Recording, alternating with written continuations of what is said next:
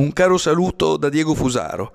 Leggo sul sito aggiornatissimo affariitaliani.it un titolo del 19 novembre che eh, mi viene naturale commentare con le parole che pronunzia uno dei protagonisti del noto cartone per bambini La spada nella roccia della Walt Disney.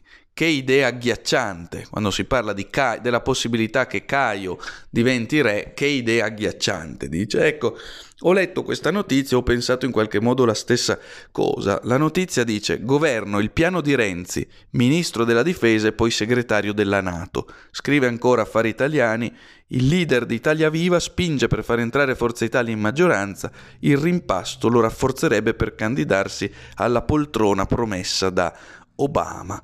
Eh, in sostanza, se... Eh, è vero quello che dice Affari Italiani nel giorno 19 novembre 2020, il piano di Renzi sarebbe quello di diventare ministro della difesa e poi segretario della Nato. Ora, eh, non mi stancherò di ripetere che il tosco nichilista Matteo Renzi è una figura va detto, assai tenace, che non demorde e che anche eh, dinanzi agli insuccessi elettorali continua e persevera, tant'è che ora lo ritroviamo di nuovo in pista e anzi diventa pur non avendo questo grande consenso elettorale che hanno magari altre forze, continua a esercitare un ruolo dirimente nelle politiche governative. Di questo bisogna dargli atto, di grande astuzia eh, e golpe, direbbe Machiavelli, golpe nel senso della volpe si intende ovviamente, la volpe astuta che non perde occasione per rimanere eh, in posizioni apicali. Ecco, addirittura segretario della Nato, leggiamo, viene davvero da commentare eh, irresistibilmente con le parole della spada